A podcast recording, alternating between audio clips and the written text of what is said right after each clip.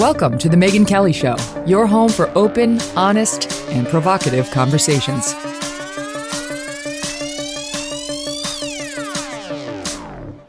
Hey everyone, I'm Megyn Kelly. Welcome to The Megyn Kelly Show. We begin today with a cringe worthy display outside the U.S. Supreme Court by members of the so called squad.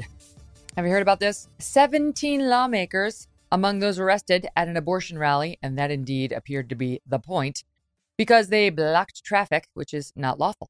But what caught everyone's attention was the phony display by squad members AOC and Ilhan Omar. The two women pretending, it's amazing, Capitol Police had handcuffed them. For the listening audience, I'll describe what we're seeing on this video. AOC can be seen with her hands behind her back, being led away by police. But at one point, she breaks role. She forgets about her role as handcuffed maiden and uh, her imaginary cuffs and raises her arm. Not to be outdone, fellow squad woman, Congresswoman, Congresswoman Omar, and really you cannot make this up, walks by herself with her fake cuffs. You have to see it. Come watch us on YouTube later. She's walking by herself with her face, fake cuffs, no police officer anywhere near her. And then she too forgets about her imaginary handcuffs and raises her hand you can't. I love it. Then she even proceeds to tweet video evidence of herself pretending to be cuffed.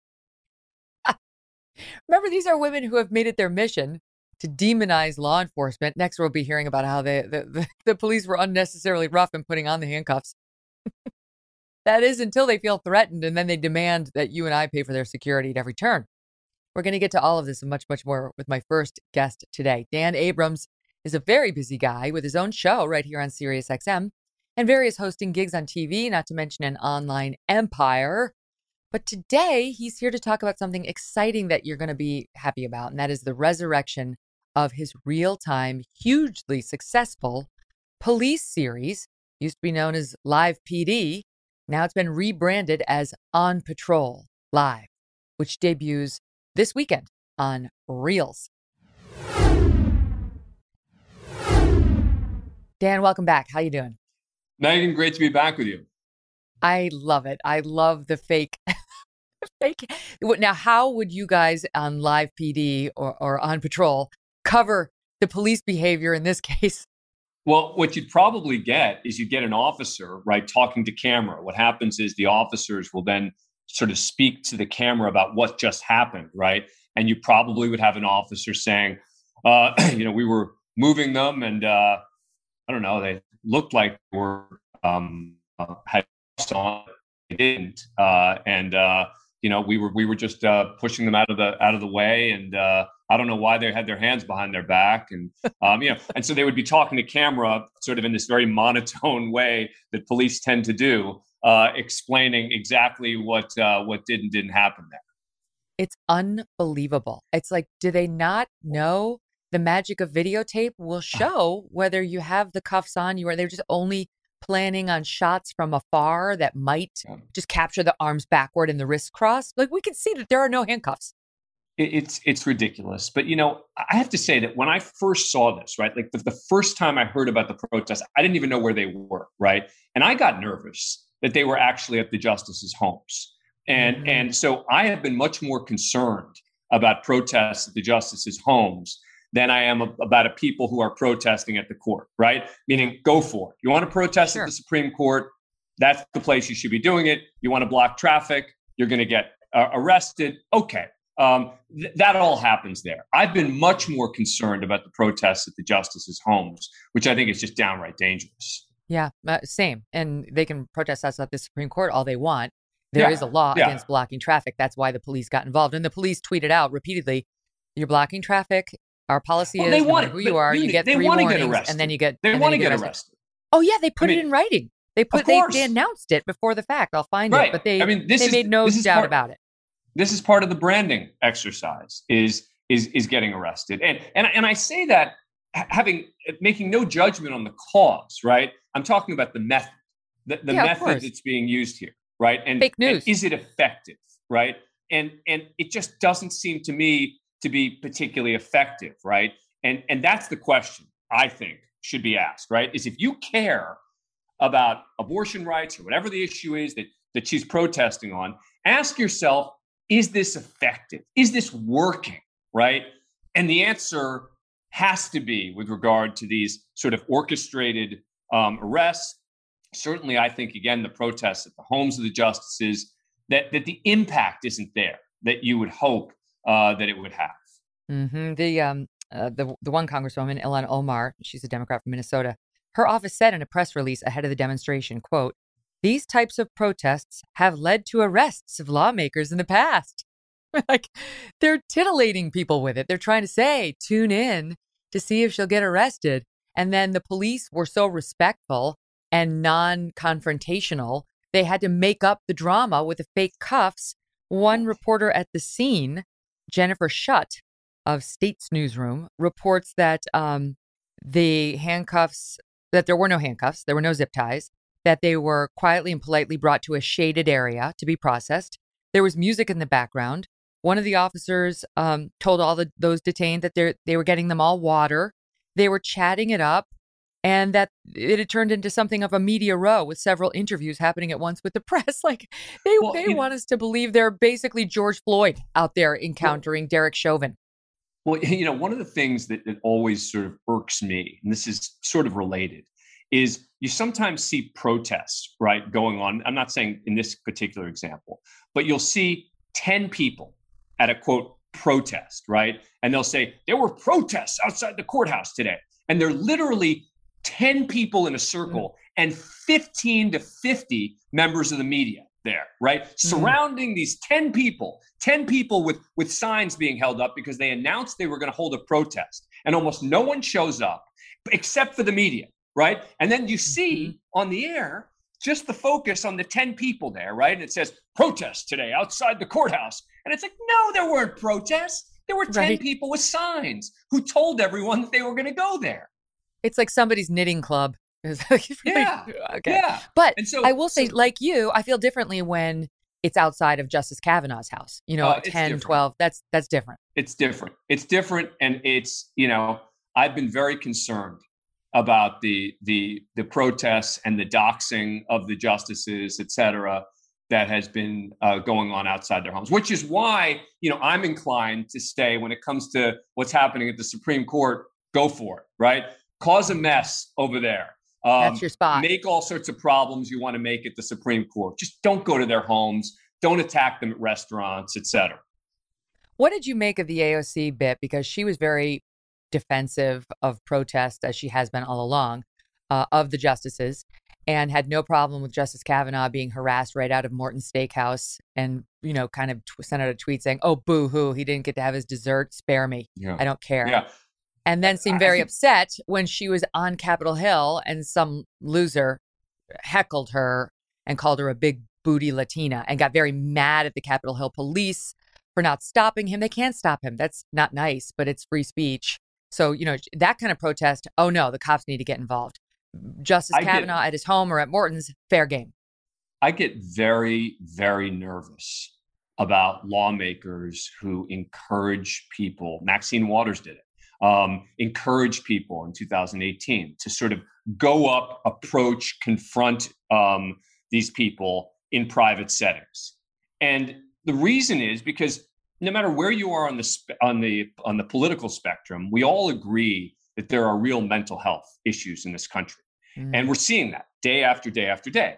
And I get very concerned about people who are encouraging folks to approach these leaders um, in their private lives because of what may happen. And I don't want to be covering after the fact um, what happened to one of these people, where we look back and we say, well, this is a guy who was consuming this kind of media and was mm-hmm. listening to people saying that it's okay to go and approach people in public places, et cetera. Again, there's a place for this stuff to happen. You want to protest, go to the Supreme Court. You want to protest, go to a place of employment. The minute, and, and again, it's not even just the justices. Think about the neighbors um, and others in, in private areas. Um, the children. And, you know, there's a there. reason that, regardless of, of the constitutionality, there's a reason these laws were put on the books against this stuff at private homes. and it's because it can be just downright dangerous, and and it makes me very nervous. Twitter finally uh, suspended the account of Ruth Sent Us, which is the one mm. that had published the justices' home addresses and encouraged people to go protest yeah. there.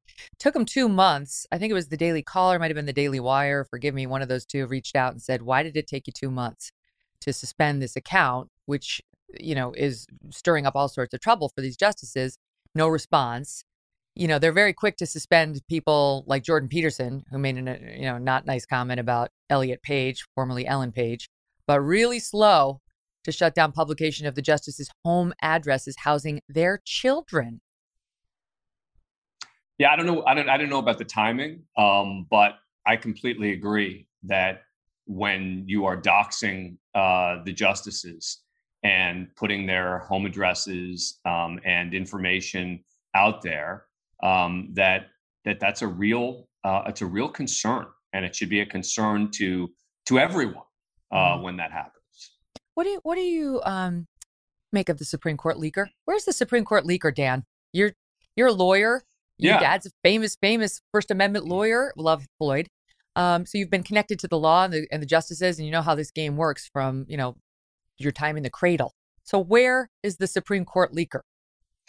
Yeah, I mean, look, you know, they obviously haven't found the person, right? We don't know exactly sort of how much of an investigation has gone on. I'll bet there has been one. I mean, they were really upset about this. And I mean, the, the justices, et cetera. Mm-hmm. You know, the fundamental question comes down to this, right? It was obviously an activist on one side uh, or the mm-hmm. other.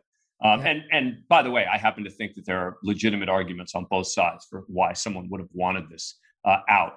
But mm-hmm it's what the fundamental question that has to be asked is was it someone who had access to the opinion or was it someone peripheral who happened by accident to get access to it right? And and and if it was someone who did it on purpose someone who was one of the clerks someone who worked at the court you know, we do need to know that. I mean that is dangerous business. You know the other possibility is person goes to their house um, someone at the house happens to see opinion there um, and you know makes it public. I think it's a less likely scenario, but that's the key question because forget about what happened in the past. I'm concerned about what happens in the future. And it really does so much to undermine the faith in the court. And I say this all the time I don't care what your view is of the Supreme Court. Uh, I don't care if you disagree with opinions um, if you agree with them. There are ways to criticize opinions of the court without trying to completely delegitimize the court. Yeah. We need a court that is going to make the final calls, even if you totally disagree with a lot of them. But you know, you see sometimes uh, the court, you know, will come down with an opinion recently, every once in a while, uh, with an opinion that liberals may like, and they'll say, "Well, you know, in this case, okay." It's it's like no, no, no. You don't get to pick and choose when the court gets to be legitimized. Yes, criticize the court. Yes, explain why you disagree with it. Yes, explain why you think the ruling is disingenuous. No, don't suggest that the entire court is delegitimate, is illegitimate, yeah. because that's here's, dangerous. Here's a question for you. Is there any chance they know who it is. The marshal has discovered who it is, and it's being covered up because, for example, it's a justice. And right. Chief Justice Roberts doesn't want that getting out. I mean, is there any chance something that nefarious could be afoot? You know, it's funny. Before you before you finished your sentence, I was going to say the only kind of person that could happen for would be one of the justices. And then you yeah. said if it were one of the justices. Right. Because, um, you know, Roberts so, is so concerned about the integrity of the court. But, you know, he's an institutionalist, blah, blah, blah. It would get out. It would get out. There's just no way you can. It's too big a secret, right? Meaning, meaning that, that in this day and age, keeping that secret, wow, mm. that would be astonishing uh, to suggest that the Chief Justice knew about it. I mean, you know, again, some people say, well, maybe it was the Chief Justice himself. Uh, you know, but uh, I don't think it was one of the justices. I think that there's yeah. too much risk, and I think that that even if one of the only way a justice could do it, right? Um, I'm, I'm just like thinking it out. They'd have to do it directly, right? It couldn't be through somebody else, right? Because as we all know, uh, when you hire a hitman, they always get caught because yeah. the hiring process always gets exposed, right? So in a case like this, you can't like have someone else do it. If it was one of the justices, they would have had to have done it directly. And I just think it's so far fetched to to believe that. And I guess I probably don't want to believe it either. Mm-hmm. It's just so strange that we don't know yet. It, it seems to me a rather simple uh, investigation. You you know you, yeah, you get the cell phones, you get people, the emails, there are enough you get them to sign the, swear, the sworn statement. Get it, get all the clerks and everybody with access to sign a sworn statement. And you know, it a if somebody won't do it, that's mm-hmm. you know a red flag. And b if if they all do it, and then you keep digging and you find out the person's done it, mm, and you've got them. You know, you've got them on a crime. Yeah. But it just seems to me that like yeah, I've been saying my, my pal Phil Houston, who wrote Spy the Lie, he was at C- the CIA for 25 years. He yeah. could figure this out in a in a day. Like I, I, have, I don't have that much faith in the U.S. Marshal running the clerk or the, court. I don't court. know. I don't know. It's not. I don't think it's quite. I guess I don't think it's as easy as as you do. Meaning that you've got enough people who have access to it that if they take it and and and they were unprepared for something like this to happen, right? Meaning in terms of like keeping track of everything. I think before yeah. this happened there wasn't a particularly effective system of yeah. tracking exactly who would have access. So I think there were enough people. Oh no, it's Dan. It's like the line from Animal House. You effed up. You trusted us. Yeah. yeah. but but I think that there are enough people that if they take it outside of their um, you know the, the the the the work you know their work phone, their work email, etc., that there's certainly a way to you know to go hand deliver something like this um, and um, and not get caught.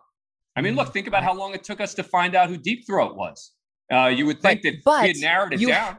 Yeah, but you have a collectible pool of suspects, and so that's why yeah. you need an expert like a like a professional lie detector like Phil to come in and he can see your body language. He knows, like right now, I can tell you're telling me the truth because you're not doing any of the things. No hands above the midline, no touching your face, in particular your nose or your ears. You're not repeating the question. You're not engaging in convincing behavior. There are all sorts of things that a, a true expert can use to tell whether you are lying mm. and they can do it across cultures they can do it with professional spies they can do it with terrorists so they could certainly do it with these supreme court clerks who are Ivy Ivory Tower types. I mean, there's no mm. way they could fool Phil.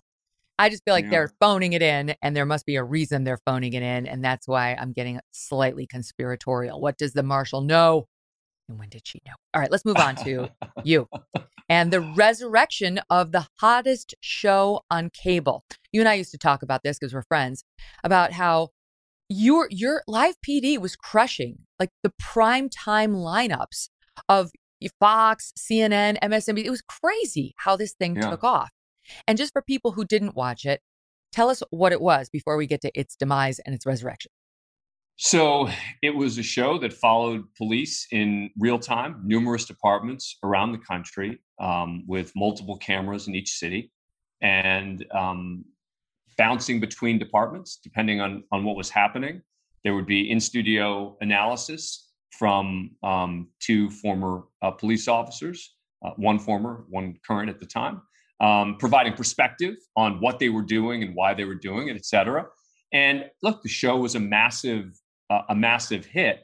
I think for a number of reasons. Um, that a, I think people are interested in policing, um, but b, I think that there was also the uncertainty, the same way that police officers are uncertain about what happens next right? And when you're a police officer, you don't know what's going to happen when you pull over a vehicle. You get a 911 call about a you know suspect who is you know waving a gun.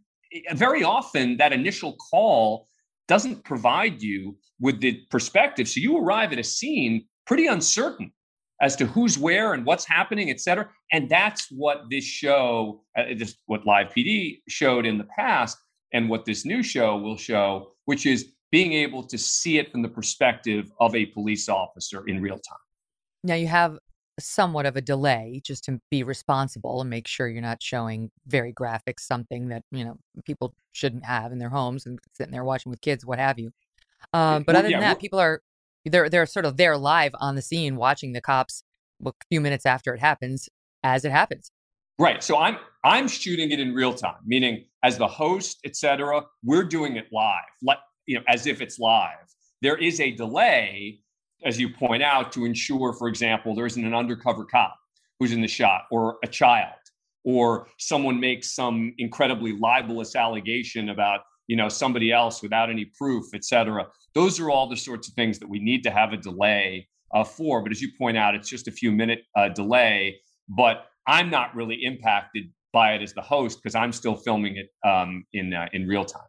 Yeah. Okay. So you're it was hugely successful. People bonded with it. They they loved the show Cops. They loved the show Live PD. There's obviously a huge audience for it, and both of those shows, Cops and Live PD, which is on A and E, got canceled despite being the number one show on A and E and many times number one in cable canceled yeah. at the height of its popularity. There was no controversy about it. There was one story they were like, "Oh, you, sh- you know, we can get into the, the, the one cop misbehavior," um, but really, it wasn't immersed in a controversy at all. It was in the wake of the George Floyd death and the shitstorm that rained down on police officers, and it was decided by the woke left. You can't have a show that they, I think they called it propaganda that's yeah. in any way they viewed it as glorifying police. Yep. No, look, th- there was a real movement, and it wasn't just as you know in terms of police shows, right? It was even procedurals on TV. Um, people didn't want TV shows, movies um, to in any way, quote unquote, glorify police. That's part of the problem in, in our society. And you know, look where we are today. Cops have been demonized um, across the country. We are facing a real crisis with police departments around the country not having enough cops. Uh, that's because they're retiring. Uh, they're having problems with recruiting. Why? Well, high crime is sure part of it, but part of it is the fact that police officers just aren't being appreciated for what they do every day. You know, people forget. A lot of people who don't cover police have this sense of cops being out there with their guns. The vast majority of police officers in this country never fire their weapon in the line of duty ever. That's right. That's ever right. in their entire careers, right? So now let's talk about what everyone else, what the what the majority of police officers do every day in this country. And, and that's what this show on Patrol Live is is showing people. It's going to be showing what it's like to be a police officer in a variety of different kinds of departments. We've got city police departments like Paterson, New Jersey. We've got sheriff's departments like Richland County, South Carolina. We're throughout the country in eight departments, bouncing between them. But most importantly, it allows you to see it through the lens of an officer. And by the way, there may be things that people see on the show where they watch it and they say, "I disagree. I don't think the police officer should have done that." Okay, that, that's that's that's for them to to decide. Um, but but it is really important, I think, in providing perspective on what it's like to be a police officer in America.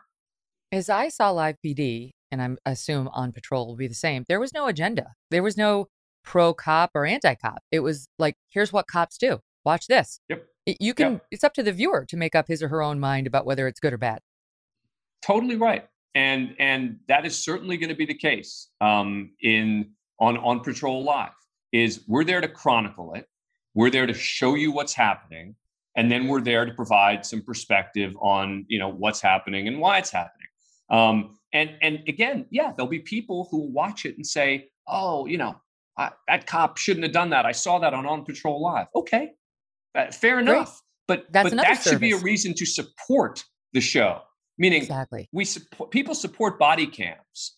I support body cams. People on both sides seem to support body cams. Body cams help protect officers as well. Um, and and so the I think part of the, the beauty of body cams is it allows people to see it after the fact. This just allows you to see it in real time as it's happening. Mm-hmm. So how hard was it to get a carrier? It's going on Reelz, R E E L Z, um, and people can check their cable provider to see what channel that is for you. But um, it's got a little less distribution than A and E, but I would think people would have been clamoring to resurrect this show, like the cable providers or, yeah. or cable stations. So, how hard was it to find a taker? So, I will say that I was approached by a number of networks about the show. Um, And in some cases, the um, the folks who made the decisions were too woke to allow it on the air. That was the problem in certain times. But but with other places, it was actually the logistical issue, which is that this show is a big investment, and I don't just mean it financially. I mean this community who has followed followed Live PD and now I hope will come with us to, to on uh, on Patrol Live is really invested in what we're doing.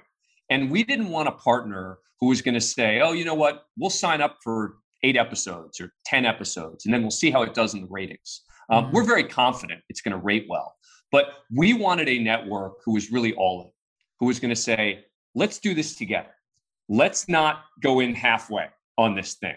And Reelz was that network. It's privately owned by Hubbard Communications. They don't care if people don't like it, um, and they're in. Um, and so, so that's what we were really looking for in a partner, and ended up finding it um, with Reelz. And it's been pretty cool, I have to say, on social media. All these people who didn't know about Reelz before suddenly saying, "All right, how do I get it? I got to sign up." Uh, uh, for Sling or Philo and, and have it added. No, it is it is in basic cable in you know throughout the country in, in most major markets. But as you point out, not quite as widely distributed as some others. But now a lot of people are looking for it because that community is so invested in the show. Yeah. Absolutely. I mean, I know it's going to be a hit and it's probably going to help Reelz grow and get more distribution, which is good. And then hopefully next time around, there'll be a huge bidding war and Dan Abrams, the king of all media, will uh, just add it to the top of his huge already uh, building Sunday. Um, now, one of the things that you mentioned is look what's happened with police, you know, and the rising crime rates and the depression of cops. And there was just a piece uh, on FoxNews.com, actually, it's there right now, about the number of police who have committed suicide over this past year. Three Chicago cops just commu- uh, committed suicide in July alone. So this this whole narrative about the cops has been very damaging in profound ways.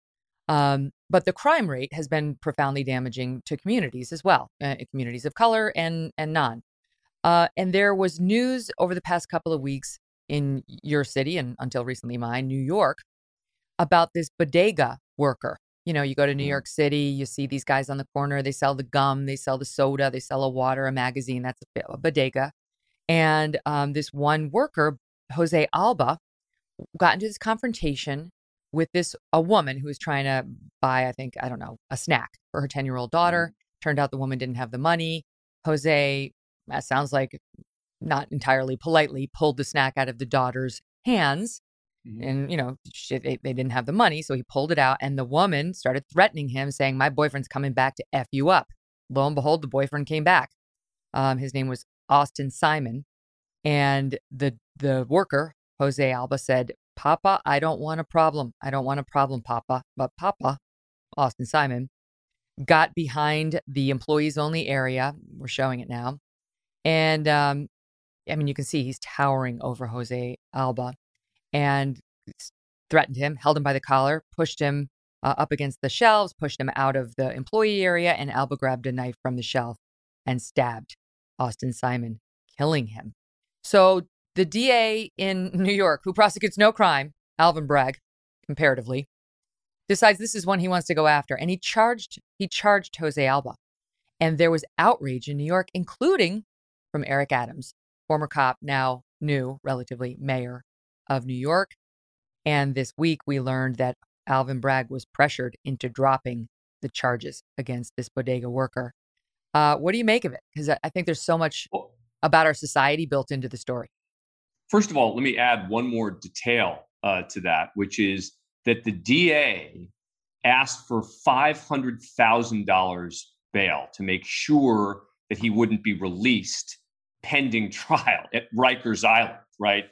So it starts even worse, which is that he's that they want to make sure that he stays in Rikers pending this quote unquote investigation, right? Because now the DA puts out this statement making it sound like, well, we've concluded an investigation and we've concluded that we couldn't prove this case beyond a reasonable doubt. Okay.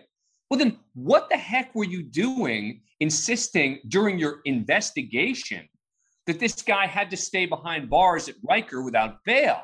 I mean, if you want to tell me you're going to investigate, fair enough. Investigate. You want to charge him? charge him, but at least let him be free in the meantime while you're doing your quote unquote investigation. Um, yeah, this case was a real a real problem, um, and it, the, the reason it was a problem is because we haven't learned anything new between the time that no, he was charged right. and, and the time that he decided not to charge him. Right. So you know, you try and explain like what is the explanation for this apart from he got pressured and shamed into into not doing it is there any possible legal explanation? I can't think of one because the, they've had the videos, which you just showed, which make it clear. And there are multiple angles, by the way, too. Um, at one point, uh, the guy um, Alba's even uh, being attacked by Simon's girlfriend at the same time. Right. So, so you know, this poor guy is back there, and as you know this from having been in New York, these bodegas are tiny. They're tiny. Like I don't I don't even know that the video does it justice in how small an area this is that this confrontation occurs. And, and this guy doesn't have anywhere to run or to go. And so the fact that he was immediately charged, um, it, it really, we deserve some answers on why they were so aggressive against him, not just in the charge, but also in the bail um, in connection with this case. And all I can say is thank goodness they came to their senses. Very, very good point. I mean, it's uh the Alba is 61 and five foot seven, and Simon was in his mid 30s and six feet tall. And obviously, the aggressor, as it turns out, Alvin was also on parole for assaulting a cop. So there'd been a history there. And Alvin Bragg, the DA, he not only does he not like prosecuting crimes like this, he doesn't like bail. so, right, so right. total that, turnaround. That's the other thing, right? Is is is Mister Mister No or Low Bail suddenly demands this half a million dollars for this guy. And and so so you know we can say that all all is well that ends well, eh, okay. But this guy spent five nights at Rikers as a mm. result of this. Yeah, exactly. And in this case, there was videotape evidence. Can you imagine what would have happened to Jose Alba if this were not on tape? I shudder to think. Listen, that's why we're in favor of tape and cameras and live PD, now called On Patrol Live. And you should support Dan and this program because they really got the short end for absolutely no reason and a very successful, beloved show. I'm so happy it's coming back. Happy for you and happy for everyone involved, Dan.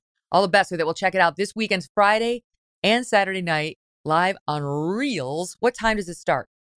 9 p.m. to midnight, Fridays and Saturday nights. Dan Abrams has no life. He all he does is work. True. That that's it. This is, un- this is unfortunately uh, true, but yeah, but man, somehow he has managed to create a beautiful family too. Talk to you soon, my friend. Thank you, Megyn. Appreciate it. All right, coming up next, we're going to dig into the crisis at the border with some real numbers and some videotape with someone who's been there. Don't go away.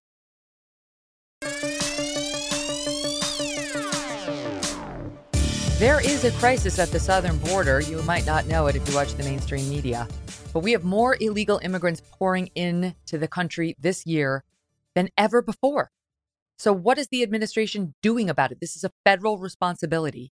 And how does it affect all Americans? Ali Bradley is an independent journalist who has been covering it very closely, and she's been there and joins me now. Welcome, Ali. Hi, Megyn. Thanks so much for having me. Okay, so let's let's start with the numbers because it took a while to get the June numbers. May mm-hmm. was a record bad month when it comes to uh, uh, illegal immigrants trying to sneak across the southern border and having these interactions with law enforcement. Uh, and and June wasn't quite as bad as May, but record setting setting in its own right. So put it in perspective for us.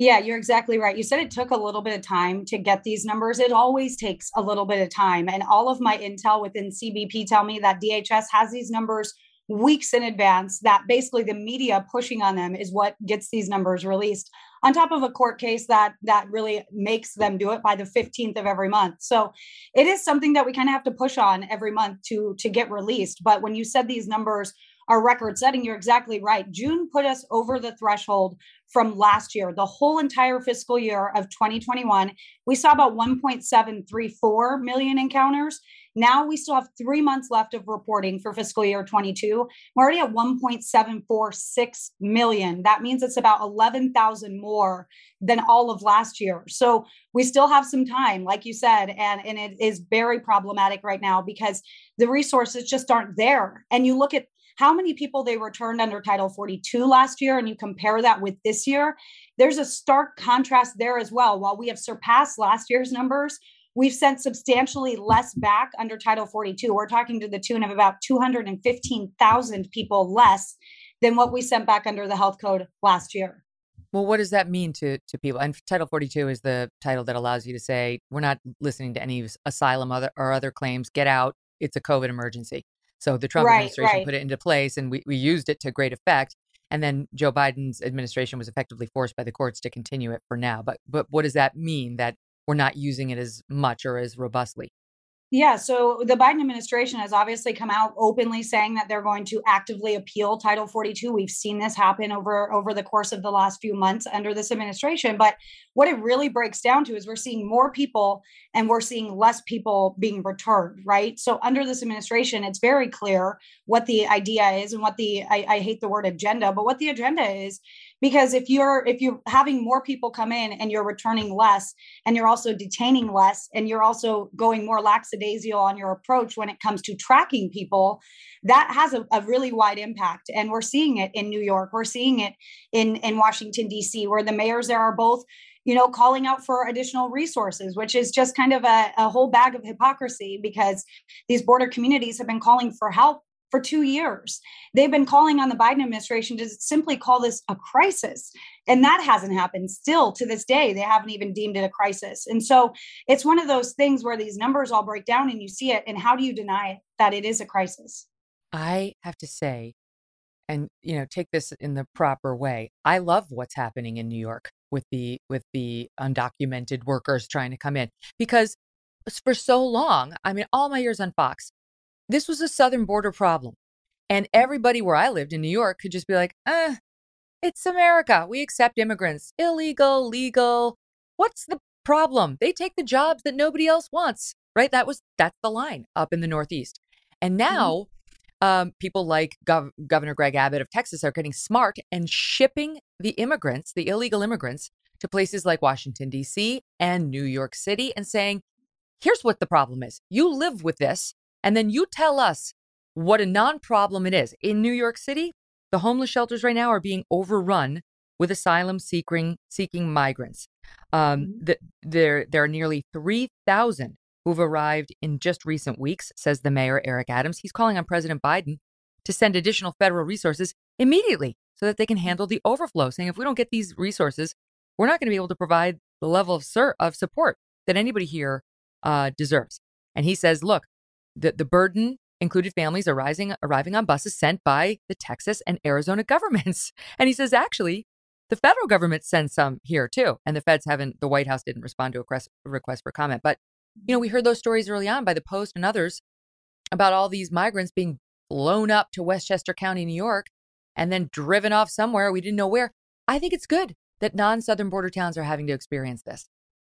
Well, and that's the idea too. When I asked Governor Greg Abbott, what is the difference between you sending buses of migrants, you know, to anywhere USA versus the NGOs doing it, both with taxpayer dollars? What's the difference really? And he said it's really to move these people out of the communities along the border and to bring them to the back you know, to the backyards and the, the doorsteps of Washington, D.C. And I think it's really interesting that the mayor in New York brings up that these buses are coming from Texas and, and Arizona. They're not. The buses are strictly going to Washington, D.C. I talked to the governor's uh, spokesperson last night. They sent 135 buses, roughly about 5,100 people, to Washington, D.C. NGOs, they all post about how grateful they are for these free bus tickets because if they have a destination in the Northeast, Washington, D.C. is close and it's a good option. So they voluntarily get on this bus, which Muriel Bowser had said that they were being tricked into, but they're mm-hmm. voluntarily getting on these buses. They get asked. They aren't forced on any buses, from what these NGOs tell me. And they literally post on their social media pages thank you. We're incredibly grateful for these free buses to Washington, D.C. and to the East Coast. So these people that they're seeing in New York are from ICE releases. They are from people not staying in Washington, D.C. either and migrating up to New York and to other Northeastern states. So it's really interesting. But we do know that NGOs are busing people all over as well. They're bringing them to San Antonio. From San Antonio, they get on a Greyhound bus from there and they go somewhere else. And that is all through government contracts. These NGOs are non government organizations, but they work directly with CBP, which is Customs and Border Protection. As soon as they're processed, they're brought to these NGOs and, and dropped off. Now, ICE releases are a little bit different. They're in a detention facility. Then the ICE buses will basically take them to San Antonio as well. They'll drop them off at the airport. I've witnessed this several times where they drop off busloads. 75 single adult men get off, mostly Venezuelans, the one that I saw, and they were all going to Chicago, right? So so we're seeing all of this happen and and there's always the finger pointing in the blame game but governor abbott has maintained and has always said every community is a border community. Now they're just feeling it. And, you know, everybody's been talking about the financial impacts of this and what this will look like. Governor Abbott saying every single migrant costs costs the state of Texas $30,000 a year. That's for any kind of medical care that's for schooling that's for all of the you know access that they have to things once they're here. And so that is going to be felt throughout the nation but they're just seeing it right now. It's kind of more of a tangible thing with all of these people showing up and and maxing out their shelters like what the border communities have been dealing with uh, uh, for years now so what's the story and i'll get to what mayorkas the head of dhs is saying on this it's un- unbelievably disconnected but what's the story with the drugs because if if all these people are just getting on the buses and going left, right, you know, north, south, and so on, mm-hmm. um, what's the story with all the fentanyl and all the cocaine in particular that we saw is up now in record numbers in June in terms of what they're bringing across the southern border? How does that happen? I understand the the southern border is essentially run by the cartels now, but like, how yeah. do they get how do they get those drugs in? I assume they're not packed in like a little Tumi suitcase on the bottom of the Greyhound, but what? How is that? How is that working?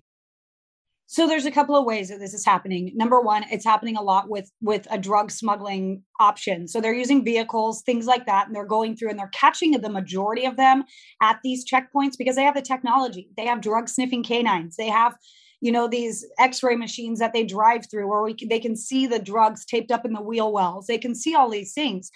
The thing that the governor uh, he's proud of that. He's you know proud that the the state of texas stops all those drugs from coming in but that's not through operation lone star. Operation lone star is his own kind of operation that he implemented uh, a few years ago, about two years ago now, where it's additional resources from the state of Texas that basically go after drug smugglers. They have the right to um, arrest for trespassing, things like that.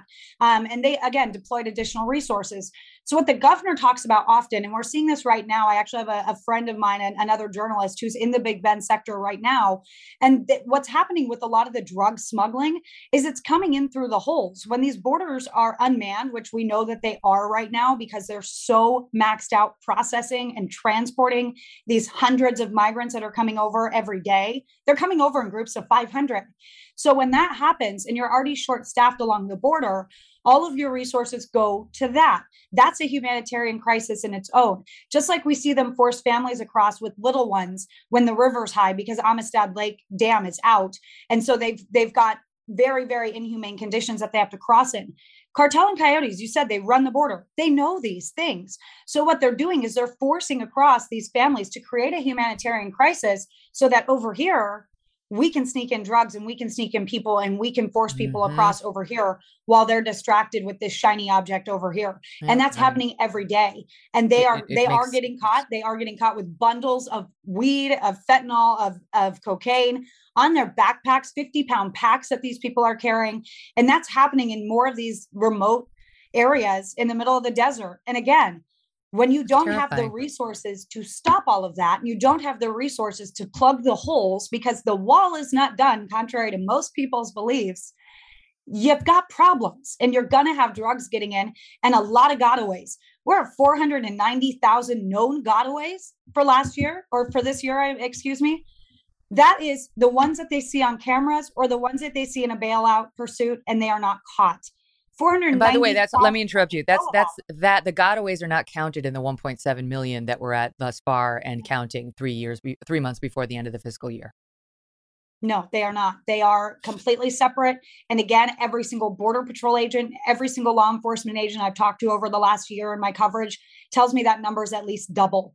They say they say for mm. every one that we catch two get by us. So you know when they have a pursuit and the car crashes, like what happened in Kinney County last night. They had another pursuit, which they get pursuits regularly because it's a thoroughfare that human smugglers and drug smugglers use to get through to you know get through and evade law enforcement so they go through there because there's not a lot of active checkpoints and so last night they had a bailout pursuit uh, a rollover and they confiscated an AK 47, Megyn. So, oh right now, what they're dealing with in these border communities is it, what the sheriff told me. He said it's getting serious, as if it wasn't already enough for them. You know, the mm-hmm. sheriff there has said that they're under siege. There's a picture of that gun there that they confiscated.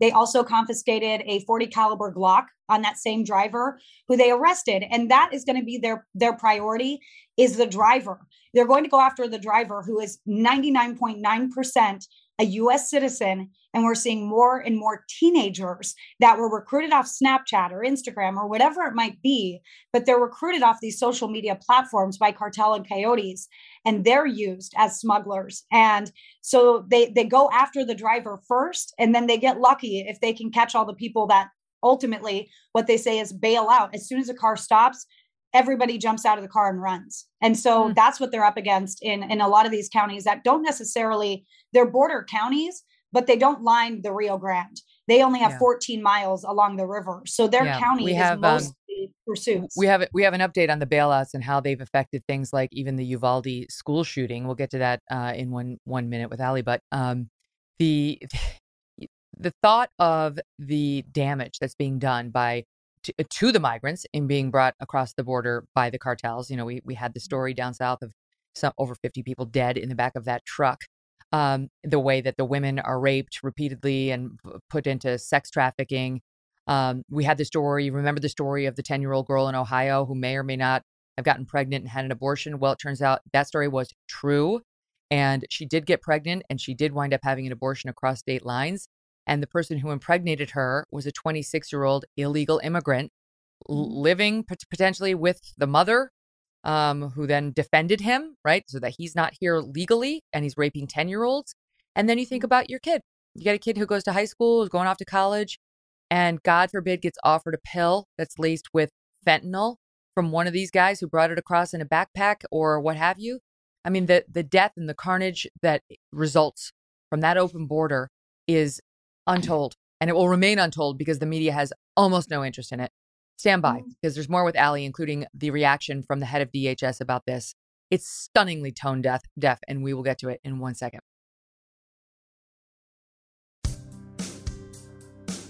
So, Secretary Mayorkas comes out in the wake of these. He's aware of the devastating June numbers at the time he makes these comments. And again, like this is two Animal House references in one show like Kevin Bacon at the end when all hell has broken loose on the streets of the campus basically tells the rampant crowd, all is well. Remain calm. All is well. All is well. Here he is. Speaking of the border, is the border safe now? I was watching a news channel and they were talking about an invasion was happening, and I got a little concerned. Look, um, the border, the border is secure. The border, uh, we are working to make the border more secure. That has been a historic challenge. Uh, I have said to a number of legislators who expressed to me that um, we need to address the challenge at the border before um, they pass legislation. And I take issue with the math of holding the solution hostage until the problem is resolved. Um, uh, there is work to be done. Um, when you safe and secure are two different words. There are smugglers that operate uh, on the Mexican side of the border, um, and placing one's life in their hands. Okay, he goes on. Uh, so it's secure. Just in case you didn't know, it is secure. Remain calm. it's, I mean, that is far from the truth. If you talk to anybody along the border, there's a woman in Kinney County I was just talking to you about last month, Megyn. She was just driving down the street between Del Rio and Brackettville, home from getting groceries her normal trip to Del Rio. She was a school teacher in Del Rio, so that was her normal commute.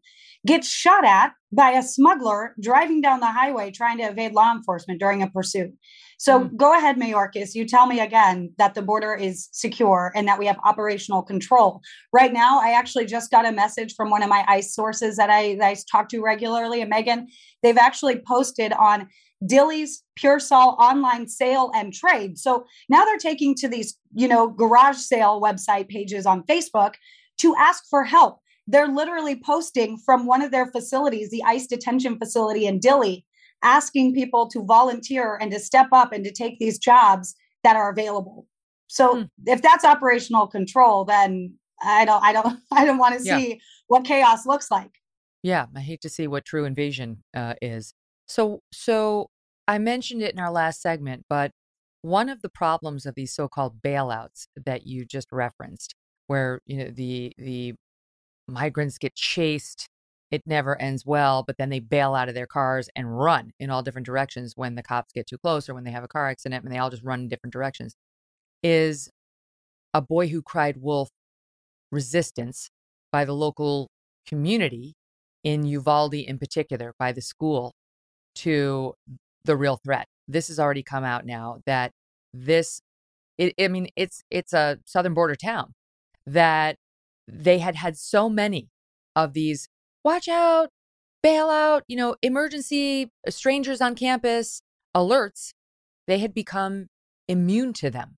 It's yet another of the many real life consequences. It's not to say that they could have stopped this madman who came into the school and, and killed 19 fourth graders but it certainly might have helped if they had taken the threat more seriously right from the get go, because they weren't dealing with, I think it was 50 of them in one year alone.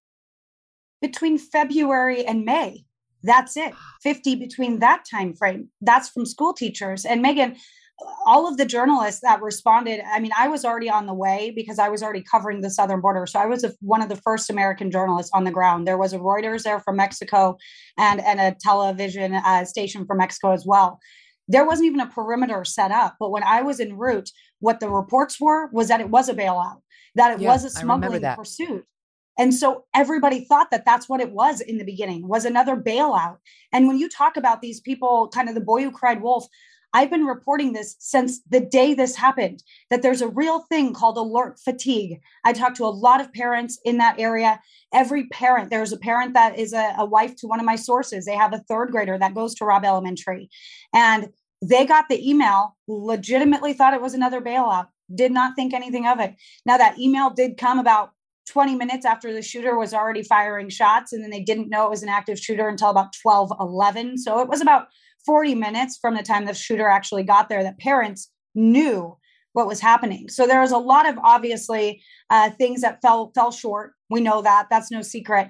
But the alert fatigue thing is very real. I will say the only saving grace to it being a border crisis down there right now is how many border patrol agents were around and were present during that time and able to respond. Now, didn't the manpower didn't really matter because it still took them 77 minutes to go in and it still took time for that BORTAC agent to actually arrive.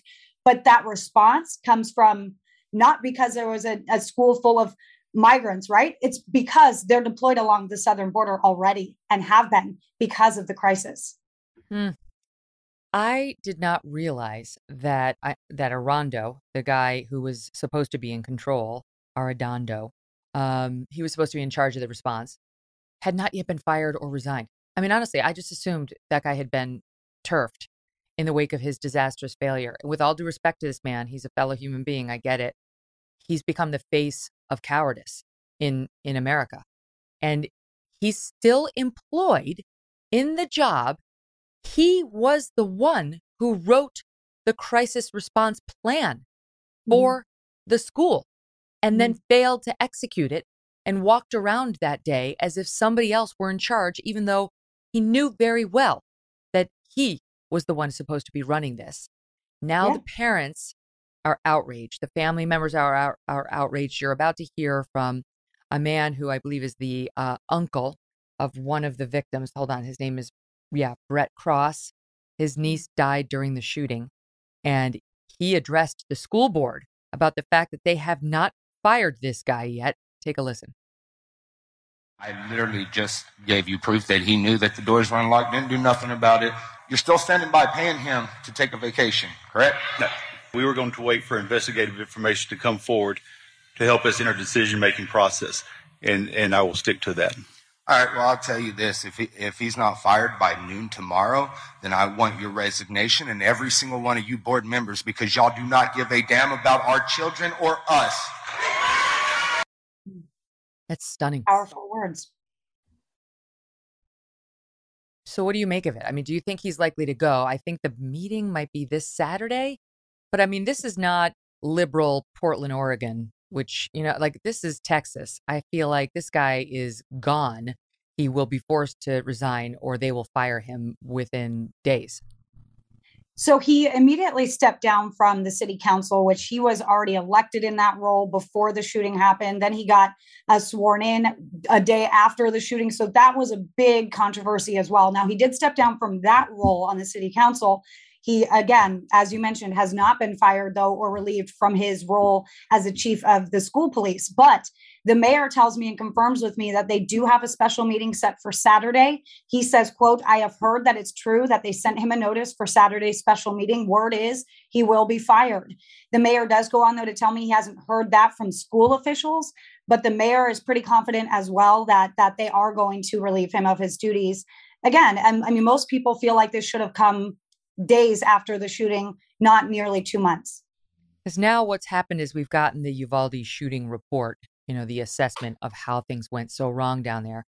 The Washington Post reporting in all 376 law enforcement officers, th- nearly 400 law enforcement officers were on scene there, a greater number than previously known 149 Border Patrol officers, 91 Texas State troopers.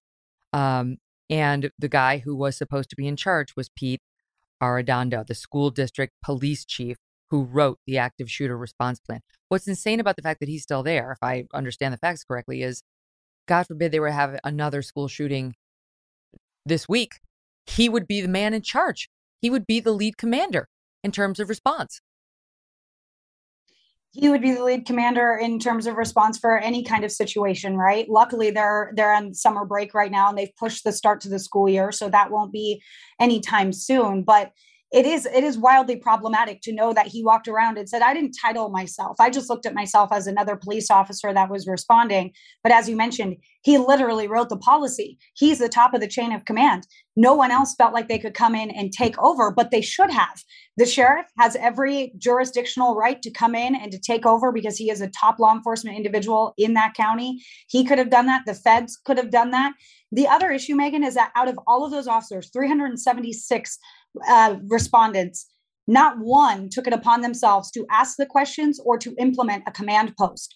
That in this report, that was a, an egregious error as well because there was nobody there to streamline and coordinate efforts. We know radios weren't necessarily working. We know that Arredondo was on the other side of the classroom while the congregate group was kind of, you know, where we saw the cameras that were that were closer back. So how are they even communicating? You know, and that's another big problem is that there wasn't a command post and there wasn't a central command person that was outside of the building making sure that things were going on. When I arrived on scene, no one knew what was going on. There were troopers with blood on their shirts. There was no perimeter line set. They there was no PIO, which is a public information officer, to give me any information. We knew nothing. And it was so chaotic still when I showed up and the gunman was already subdued. He was already dead by the time I got there. But when I got there, I was watching the airlifting helicopters leave, and the truck was still in the spot that it was crashed in. And again, there was no caution tape up, no perimeter set at all, at least an hour after this started. And so, you know, you look at this situation, you look at this botched response, and you look at how these families are reeling and they have to. And, you know, I've asked a lot of my sources along the border that are sheriffs, that are law enforcement individuals, that are border patrol, and they all say that the only way forward is to actually basically start from the bottom and clean house just work your way through it and you have to start over because these people in this community aren't going to have confidence in these law enforcement individuals and i said this is a community of 15000 people how are they going to restaff we already know that staffing police is almost an impossible task and these sheriffs and these law enforcement individuals tell me, Megyn, they would rather have nobody than than officers who aren't going to act. Yeah. You know, they aren't yeah, then, going then to citizens know we're on our own. Yeah, then the citizens know we're on our own. Okay, got it. I mean, these are Texans. They they would have it. They're, a lot of them are armed. I'm sure they would have had it. Um, I think the- I think another really important thing, though, Uvalde- Meg, Yeah, if I ahead. can really quickly, we bring up the 376 people. The thing that this report does not break down is when they arrived. That is important. We we talk about 376 officers. We think they were all just standing outside while children were just horrifyingly being massacred. That might not necessarily be the case, right? We know, like Val Verde County, they had two people there, but those people were not there until after the shooter was already subdued. So there are Mhm. things like that that still need to be sifted through, and we need to find out who really was on scene that could have acted and didn't. It's too horrifying to think, and it just completely shatters your notion of law enforcement as, you know, your your next backdrop. You know, the, your the people you call when you're really in trouble, when your most vulnerable loved ones are in trouble. The guys with the gun, the good guys with the guns, are supposed to run in to help, and they they just didn't. Um, Mhm. But I was going to say the failures in Uvalde, the failures of the children, the 19 fourth graders, and the two teachers who were killed, began well before the day of the shooting, and that too has been exposed by this report. Um, in in as much as we're learning more about the shooter, whose name we're not going to say, but this guy had been so vocal about his unhappiness, about his alleged bullying, about his terrible fourth grade experience in the very classroom years earlier that he would ultimately return to Target. Some of his family members were aware that he bought guns and ordered them to remove them from the house where he was living. So they knew, they knew this mm. kid should not have guns. They wanted the guns removed, but that's about all they did. And Mhm. I, I wasn't surprised to see it, Ali. I've talked about it many times. It's the reason we haven't, and I haven't for decades, said the names of school shooters. Quote, the report says the gunman was driven by a desire for notoriety and fame. Mm. Notoriety and fame. And what happens over and over is the media assists. After Mm. the person shoots up the school, whether the person winds up dead or alive himself, we we in, in effect glorify them. We plaster their name and their images all over television and they go from a nobody loser sitting inside of the grandparents' house not going to school to somebody whose name is known by virtually everyone in America. It's Mhm. wrong. And we we're not going to learn. I've got I've gone through enough of, enough of these to realize we won't learn. Doesn't matter how many times the media learns this me- this lesson. They just keep blaming guns. That's the only thing they can see as the problem. But Mhm. uh, that report was very illuminating. Yeah, Megyn, I, I have to say thank you for doing that because I do the same thing. I I know his name, but I it takes me a minute to think of it because I haven't said it. And you know, the focus does need to be on the kids and on this act, what happened, but not to glorify this person. And you know, I've talked to, I sat down with the grandfather the next day um, after the shooting for an hour. He invited me into his home, and I was able to talk with him and ask him about this situation. And the the family members that knew he had guns it wasn't necessarily that they thought that he was going to use them to harm people but the grandfather could not have guns in that home because he has a previous conviction. And so if he were to have guns in his home he would go back to jail for 15 years. So you can they couldn't have guns in that home. So there are several reasons why they wanted the guns out. It wasn't that the family necessarily saw all of these red flags and just ignored them. And that is from the conversations i had with the grandparents and the grandfather had no idea about the guns. What i'm learning is it was the grandmother and um, an aunt an aunt of of the shooter. Uh, but it wasn't necessarily the grandfather that that knew. And he didn't have a lot of conversations with the shooter. He would go to work and he would come home and the shooter would be on the couch sleeping or whatever. And the guy the grandfather i mean he was distraught. He would tell me he would try to read his bible out loud and hope that the gunman would hear him just hope that it would kind of trickle in. And he said that he obviously wasn't a god-fearing man and you know obviously wasn't necessarily the person that he thought he was. And sadly the grandparents took a lot of this on because he had been living with them periodically since about march. So a few months but you know they're grandparents and what kind of conversations are you really having with your grandparents how much should they really know but it is very normal in very small rural communities for grandparents to take on kind of being the guardian for a lot of these kids that maybe you know don't have don't have a, a standard home or don't have a No, stable because home. the parents were losers. That's that's the truth. The parents were losers and abandoned abandoned their parental responsibilities. Mhm. And it's not that they're that they caused the school shooting, but they certainly caused in part uh, an unstable uh, young man. And the unstable young men are the problem we're facing when it comes to school and mass shootings. You can take it to the book, they have a profile. So I don't actually, I'm not as forgiving of the grand, grandfather as you are because, you know, he, I saw him uh, on TV saying, Oh, what are you going to do? You know, he dropped out of school. You can't make him go. You can make him go. And the school district didn't come back and try to make him go. As I understand it, he dropped out in the ninth grade. He was effectively pushed out after missing 100 days of school and so on. No, the community failed him. His parents failed him. And then he failed all of us. And that was in part the, the, the responsibility of adults who should have intervened earlier, who should have seen the warning signs. It's not okay to just say, oh, well, what are you going to do? He's, he's out of school and he just sits on the couch yeah. all day. That's the same profile of the shooter in Newtown. Yeah. But the grandfather did tell me that he did not, that he knew that he was failing, that he was not going to teach him how to drive. He wasn't going to do all those things if he wasn't going to be motivated. So, you know, I think there's different different parts of the interviews that we probably see and, and, and take. But he did tell mm-hmm. me that he wasn't going to try teach him to drive or give him any extra benefits, you know, in life if he wasn't going to be advocating for himself too. So the grandfather did push back a little bit, but I said, why aren't you talking to him? Why aren't you on these hour long car drives you guys are taking because he started working for his grandpa? Why aren't you talking? And he just, that's not his culture. That's not how he is. That's not who he is. But now in hindsight 2020 right i bet you he wishes he would have had a lot more of those conversations with his mm-hmm. grandson mm. we all do gavin de becker was on the show two weeks ago you know world international um, recognized security expert and was saying that the one common denominator amongst all these shooters is misery misery and what they what can make the difference in one case versus another is the intervention of anyone with a kindness a caring word uh, some some cause for concern and inquiry. It doesn't always work, but it it gives us the rest of us a fighting chance if somebody would show kindness and, and concern. I do want to show the audience that you you had an extraordinary interview as you as you were mentioning and went inside the house. And let's not forget, this shooter in Uvalde shot his grandmother first and mm-hmm. actually got video where, as I understand it, there's still blood inside the house as, as you were in it. Here's a little bit of that um, for the watching audience. If you're listening, you can see it on YouTube in just a bit. It's soundbite 10.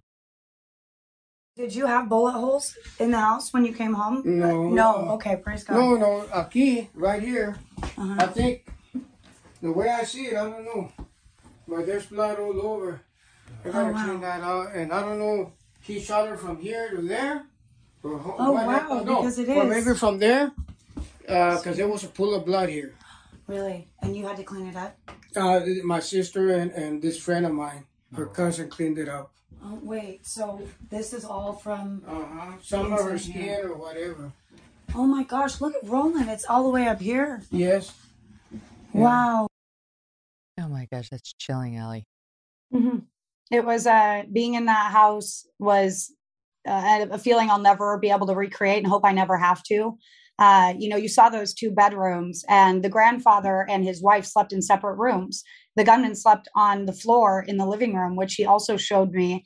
And there was a pile of blankets, basically. And then every day when the grandfather would leave to work, he would wake up the, the gunman and tell him to go into the bedroom and, and sleep. Um, and that's that's common too. You know, people are like, "Oh, why don't they share a room?" It's not for us to pick that part apart, but the, yeah. the gunman was sleeping on the floor in the living room, you know, so this was a, a temporary thing, but we know that before he shot his grandmother, they were arguing about the cell phone plan, which you talk about misery. And this guy lived on the internet. The mom apparently couldn't pay the Wi Fi, which is one of the reasons why he moved in with the grandparents because the mom brought in some boyfriend and they were doing drugs, moving drugs throughout the house. And so he moved in with the grandparents. Well, then the grandmother says it's time for you to get on your own cell phone plan. And now you're threatening his livelihood, basically, right? Everything that fuels him is what's on social media because he obviously didn't have any friends. He didn't have people that he hung out with or did did any activities with. So you're getting that side where, okay, you're going to cut off his access to anyone and that was mm. kind of the triggering point. He waited for the grandfather to leave. The grandmother told the the grandfather i think he was waiting for you to leave because you probably would have stopped him. And if you didn't stop him you would have been shot too. And so you know and the grandpa tells me he wishes that would have happened. He wishes that mm. he would have been able to lay his life down and save those kids. So it, it is a lot of different moving parts here but we can piece together exactly what happened. And a lot of people want to know how he got the money but there's a lot of ways that you can get that money if you don't have any bills, you don't have any rent, you don't have a vehicle, you are working. He then, after he quit Wendy's, he picked up shifts working with his grandfather at his HVAC company. And his grandpa actually had cash lying around the house because that's how he got paid in a lot of jobs. So this grandson could have been skimming off the top for months. He had this plan for months. So, you know, there is a way that you can get $5,500 when you have no bills and nothing else to pay for. Mm-hmm. Wow. Thank you for getting down there, for being down there, for doing the investigative reporting. It's we we need reporters like you who are not afraid to get into the mix, whether it's the southern border and the story's not being told, or sometimes you know you get, pardon the term, lucky on a story mm. like Uvalde when you're nearby and you can get right in there and and get up close with the witnesses. It's extraordinary that the grandmother lived. I mean, that's just like that's going to be one of the many uh, things that gets investigated. Ali, Ali Bradley, everybody, thank you so much for being here. All the best to you. Thank you, Megyn. Thank you so much. And we should note that I'm starting my role at NewsNation as a network correspondent, oh. so you oh. can catch me there doing all of our coverage there as well. Oh, that's awesome! Congrats to you. When when do you start there? Um, I kind of soft started on the 18th. So the oh. official oh. official start is on the 15th of August, but I'm already working. I've been working for them, contributing to them for about nine months because they were interested in my border coverage. And they're one of the only networks that really was. And it's a beautiful thing to be able to continue what I'm doing on on such an amazing platform. So oh. you can catch me there and and I hope you do. All right. We definitely will check it out. All the best to you. Good luck. Thank you, Megyn. You too. All right, and coming up, I'm going to be joined by a writer whose columns I have loved, loved, loved on Substack. I'm like, I need to know her. You will meet her when I meet her, uh, and we'll talk about, among other things, her drift, slow drift from the Democratic Party as her eyes began to open to their growing insanity. Next. My next guest is Sasha Stone, founder of Free Thinking Through the Fourth Turning on Substack. She was once a Democrat, now an independent, and shares a refreshing take on the current state of politics, including the January 6th show trials and why the left has lost it. Sasha, I am so happy to meet you. I love your thinking. I love your writing. I love your podcast. I love it all. I mean, I feel like I'm in some sort of parallel universe where Megyn Kelly is telling me that she not only reads what I write, but likes what I write. That is such a mind-blowing experience. I'm I'm such a big fan. I I you know, I listened to your podcast before you moved to Sirius and then I um I thought that uh when you moved to Sirius that it was going to lose the intimacy of it. You know, I was like mm-hmm. we're going to lose our best friend. but it didn't though. It actually expanded. It's still as intimate as it was and it's also um, including your incredible um investigative reporting and and everything. And i do have to tell you that you're really the reason why i you know sort of think the way that i do on a lot of this stuff because uh, at one point you were being attacked viciously for some stupid thing and um and you just said on your podcast you know what? I'm sick of it.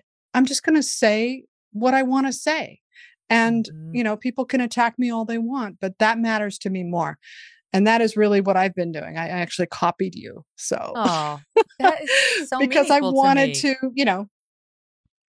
Well, well no wonder true, I like so. you so much. now that I hear the backstory, it's, it's no wonder we connected in the way we did. but it is liberating, you know. And now when I see people being so careful and so self-censorious, I think, oh, remember what it was like to be over there? That's so sad. I understand. I get it.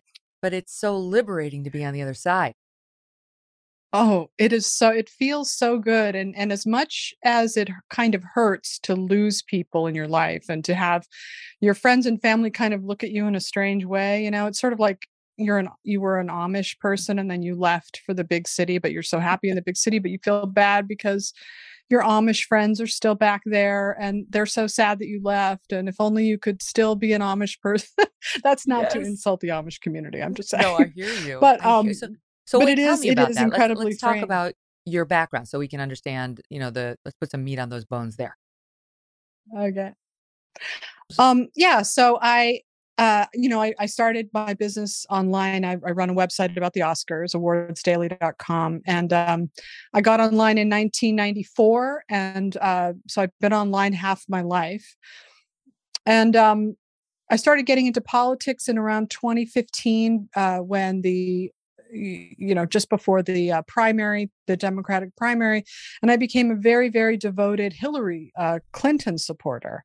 A lot of people know me online as being a blue check Democrat that used to fight with the uh, the Bernie Bros and the Trump supporters quite viciously, actually and i was every bit the thing that i i no longer can stand anymore. I was that person. I was the worst. I even came after you at one point um, over mm. the tara reade thing and now i realize that you know you were doing good journalism and and that was the right thing to do and asking you to suppress that in order to, for biden to do better uh, was wrong but it took me a while okay. to get there you know? So what what were the beginnings? Like how did it start to percolate? Because i have so many democratic friends who have gone through this you know sort of a i don't know if it's a deprogramming but just like a, something pierces through and you're like wait a wait a minute there's a different way of thinking or they get alienated on this or that.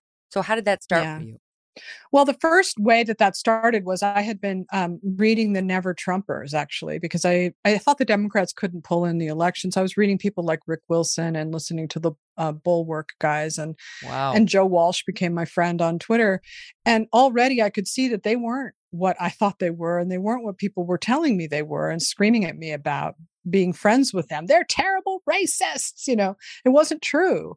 And so then I began wondering what else isn't true, you know? What else don't I know? How is this happening? I was so certain. Um, and, and then really it was like everybody else, it was the 2020 uh, protests slash riots that was such a red pill moment because the media wasn't talking about it. Uh, they weren't because they were invested in the narrative that it all had to be Trump's fault. And so, you know, a lot of us were were looking for the truth and looking for people to talk about what we knew was happening, and they weren't. They were gaslighting us. So, and worse than that, I had a really personal uh, period of sort of despair in 2020, like a lot of people did because of COVID and lockdowns, and I was all alone. And every time I got online to connect with my friends, it was just this bottomless, unfiltered hatred aimed at Trump, his family, his supporters. And I just got a chill down my spine. I thought, you know what? I am part of a group that's dehumanizing another group. And I know that's wrong. I know enough about history to know that that takes us to a really dark place. That's a red line you don't cross. And um, and so I decided to get to know Trump world. And I watched every single one of Trump's rallies. I started watching Tucker Carlson. I'd listened to, you know, all the sort of right wing, uh, not right wing, but, you know, populist right, a world I knew nothing about. And it just changed my mind about who they were and really honestly about who Trump was and and what this whole sort of crazy thing is is um has turned into and how I think it's really destroyed the Democrats and destroyed the left in their um, hatred of him and trying to take him down for six years when there's so many better ways that they could have been spending wow. their time and energy. Well, thank you for sharing that background. I mean, I I can relate to a lot of what you said. I wasn't a Democrat, but um, I, I remember one of my favorite doctors in New York. She's a diehard Upper West Side liberal, and we talked about Trump when he was running the first time and he'd been attacking me. So she was angry with him for that too. She didn't like Trump anyway, but you know, I wasn't too pleased with Trump back then myself. And we kind of talked about him privately, like, oh, Trump, what's he doing? Why is he doing this? And then yeah. I saw her, you know, a couple years later and she was still in the same place.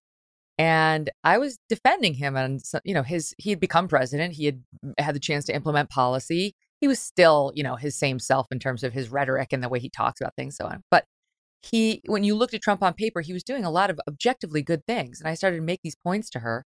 And she started looking at me kind of funny. And I was like, oh no, I'm gonna lose yeah. her because I love her and I don't I don't want this moment where it crumbles between us. And she goes, You know what this tells me about you? And I said, What? And she goes, That you have principles. And she was like, I appreciate that. Like she didn't turn on me. She was this delightful, total partisan, but kind and warm and able to see even somebody who she could see wasn't agreeing with her and someone she found the devil as awful just for that. You know, so there are good people there.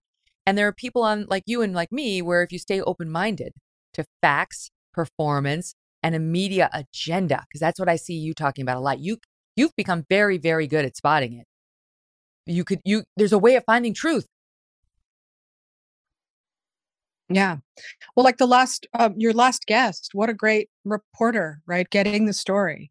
She was, Yeah. she told a, a side of that story I have not heard um, before. And it wasn't that she was empathizing or sympathizing uh, with the gunman, but she was painting a picture that really did fill in the gaps of the bigger picture. And that's what our media doesn't do. In fact, it's kind of odd to watch, for instance, um, Jamie Raskin and the January 6th committee talking about Trump or Steve Bannon or any of these guys. It's like, I don't understand why they didn't look at it the way I did, why they haven't, you know, tried to understand that world and who they are and what drives them and why they're they have such a strong grassroots movement.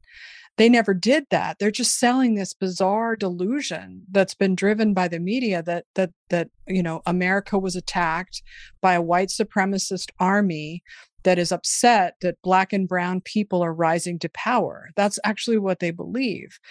I don't know if they believe it or if they're just taking their cue from the media who's taking and they're taking their cue from Twitter but it has created a really bizarre like they they don't sound like they're in, living in the same world as as everybody else when they speak about Trump world you know and I think Well, a lot more people understand that you know When you talk about January 6th, I think it's fascinating to hear you say that was sort of your moment when they you you didn't you know the way that they the Democrats were handling the January 6th investigation and the coverage of it and so on because their whole goal I think and they've telegraphed as much in the New York Times is to make pe- people feel exactly the opposite you know to shore up democratic support and anger to to pull over more moderate Republicans who might still be supporting Trump into hating him and realizing you know hashtag never again and Yeah. it's interesting to me that you were somebody who was more left leaning, who was like, no, this is having exactly the opposite effect on me. So what is it? Because uh, so the audience knows we're going into the the last big hearing, the prime time, last big hearing of the January 6th committee is Mm. tomorrow night in prime time. Um, and they expect to call two former White House aides. Uh, I'm just looking at my notes here. Pair of Trump White House officials who quit on the spot over the Capitol insurrection. They just use that word now in every news report. They are then, Napu- then Deputy National Security Advisor uh, Matthew Pottinger, then White House Deputy Press Secretary Sarah Matthews. And the understanding is they are going to speak to uh, Trump's 2:24 p.m. tweet attacking Vice President Mike Pence for not having the courage to go along with overturning the election.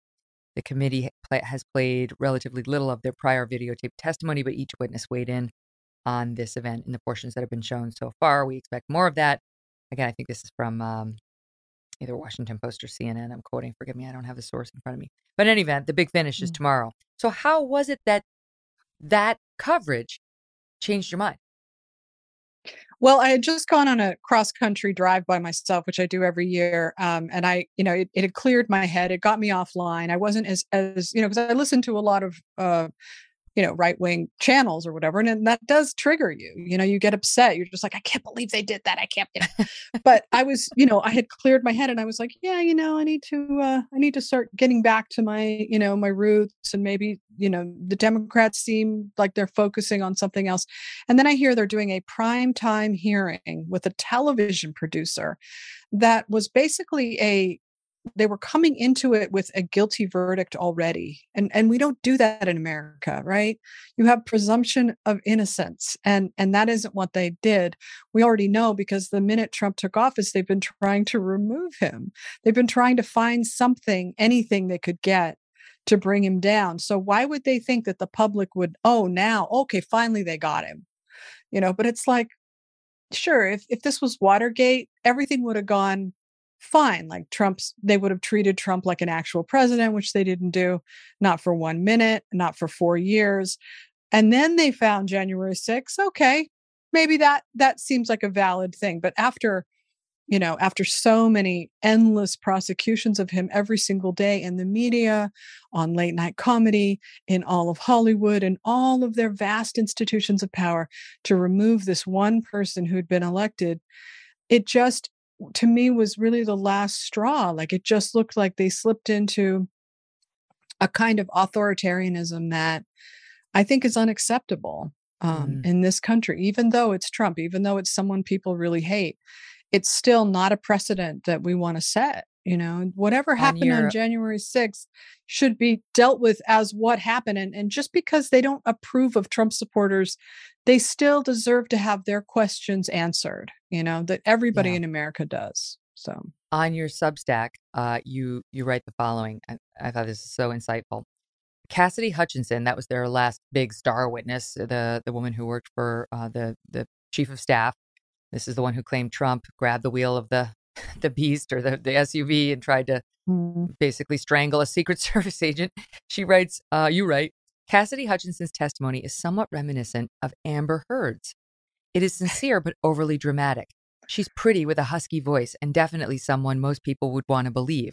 But of course, her story is starting to fall apart. For Hutchinson, she essentially had no career left. Trump would not hire her after he left office. Her resume wasn't going to get her much work. Ah, but to be a star witness for the left, she'll get the Liz Cheney treatment. She'll get a golden ticket into the land of the special people, the ruling class, MSNBC. She might even make the cover of Time. This, as opposed to starting out her political career as Mark Meadows' aide. She would have been tainted forever. Now, she's a star. So insightful. That's exactly right. And she she got exactly. Mm-hmm. I mean, they were. You heard the rhetoric about her, like, your grandchildren will be asking you about the name Cassidy Hutchinson, and her the day she testified on Capitol Hill. Okay.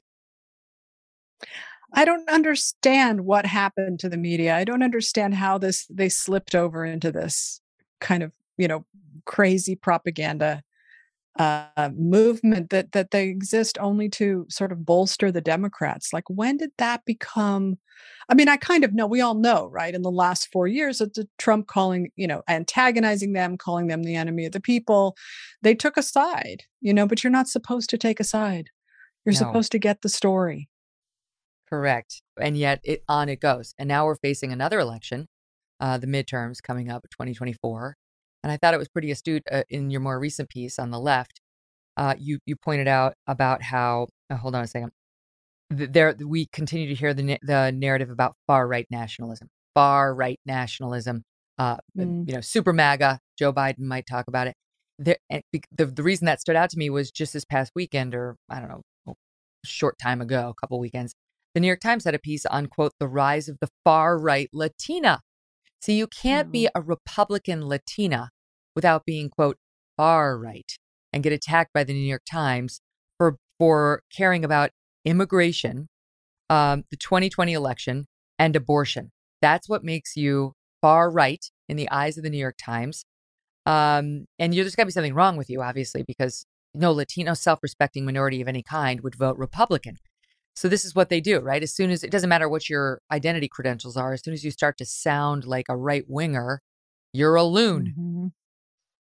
That's right. And that the for the side that supposedly cares about equity, it's always interesting to watch them, you know, really go after people like Larry Elder, you know, uh, Yeah. all the terrible things that Obama said about him. And so it, it isn't even about that. It, and they, they pretend that it is, but it's not. It's about ideological compliance. Um, and that's frankly a scary place to be in this country, and especially on the left. You know, we used to stand up for free expression, subversive art, freedom of speech. And now look at the entire left. It's just they're living in a climate of fear.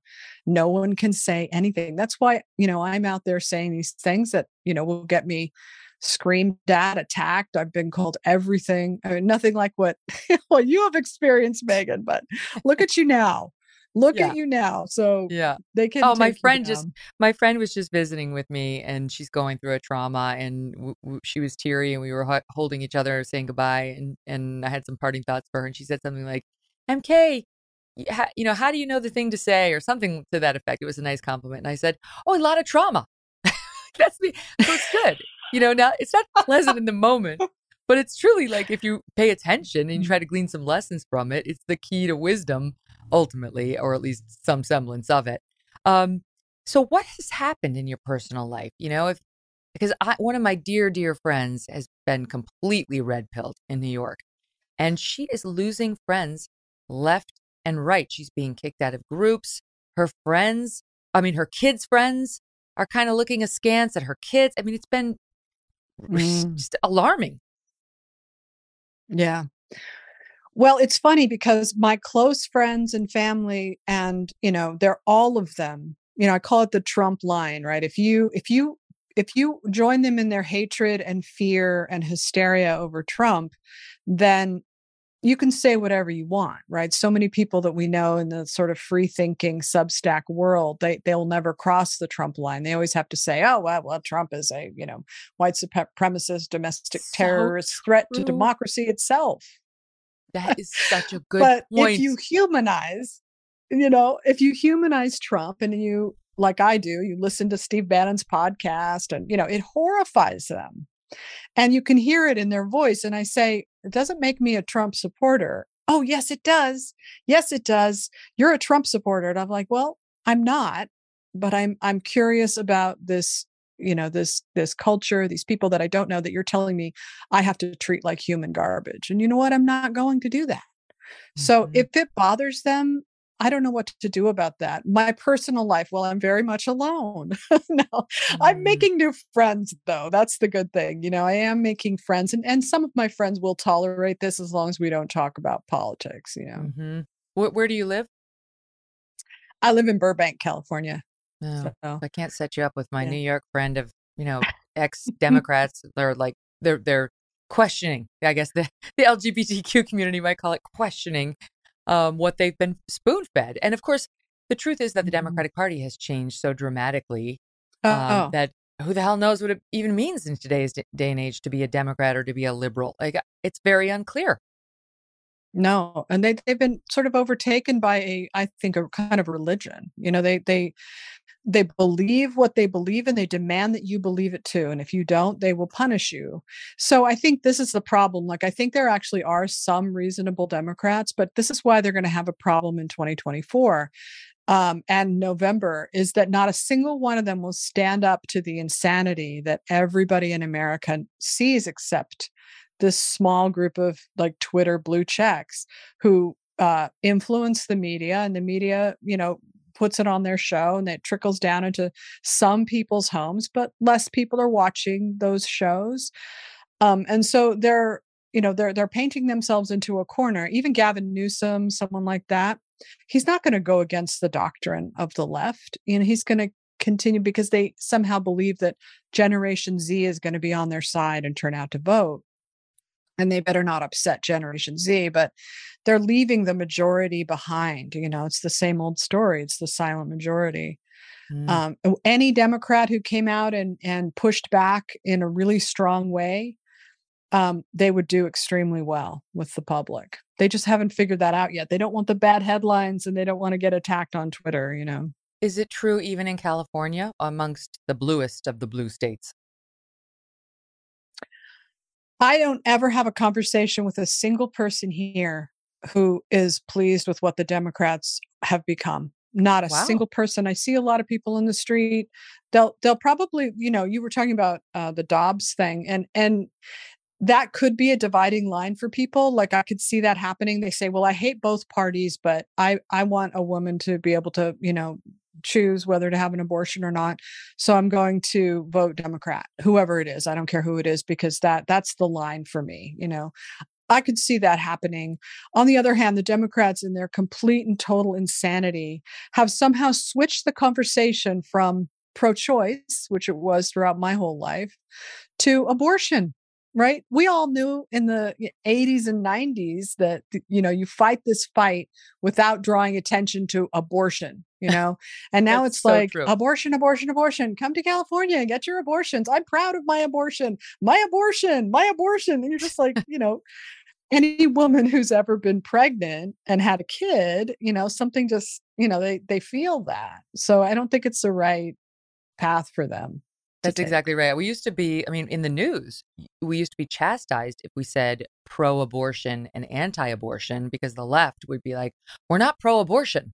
We're just mm-hmm. pro choice. A lot of us would never have an abortion. We just want to make sure that a choice is available for people. And I think a lot of Americans feel that way.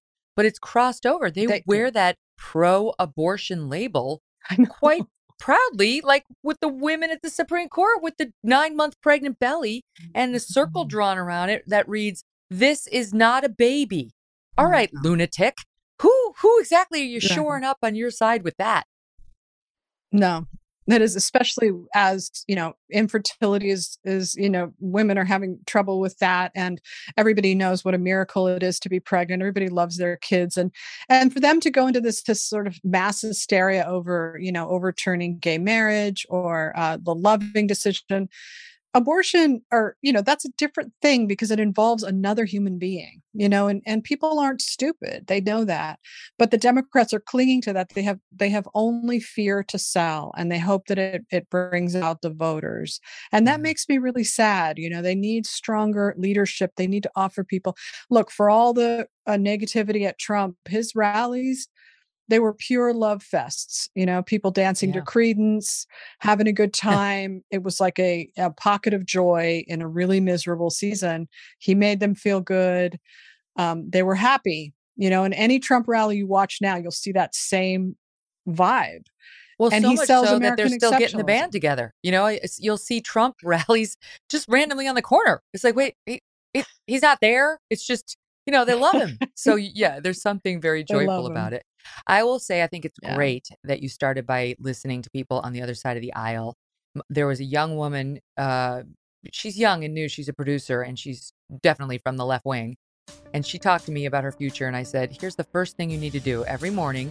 You should do what I do: listen to NPR's little morning podcast, and listen to Morning Wire, which is from the Daily Wire, and just start, just start chipping away at the bias that's been indoctrinated inside of you for the first 22 years of your life." Sasha, I got to run. You're amazing. SashaStone.substack.com. What a pleasure. thank you megyn Thanks for listening to The Megyn Kelly Show. No BS, no agenda, and no fear.